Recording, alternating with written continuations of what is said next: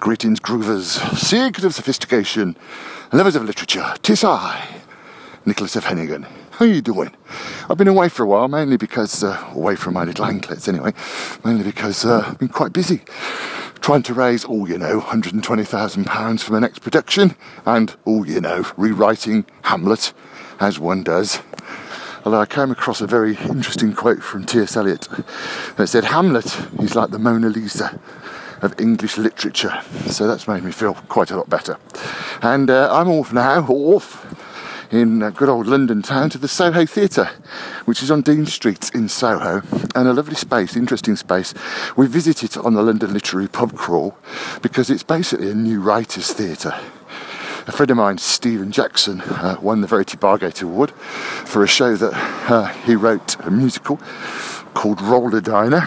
That was on over last summer, and I was sort of involved in that with my uh, Maverick Theatre at the Billesley pub in Birmingham. Roller Diner was an idea that we had for a community show, uh, but Steve wasn't able to write it in time, basically, and we didn't do the community show. And tonight there's another show on that he's written called The Bingo Caller. And I've known the bingo caller probably for about 10 years because he, Stephen, came round to my house in Birmingham and read the very first draft, which lasted, I seem to remember, about four hours. And then we went to the pub.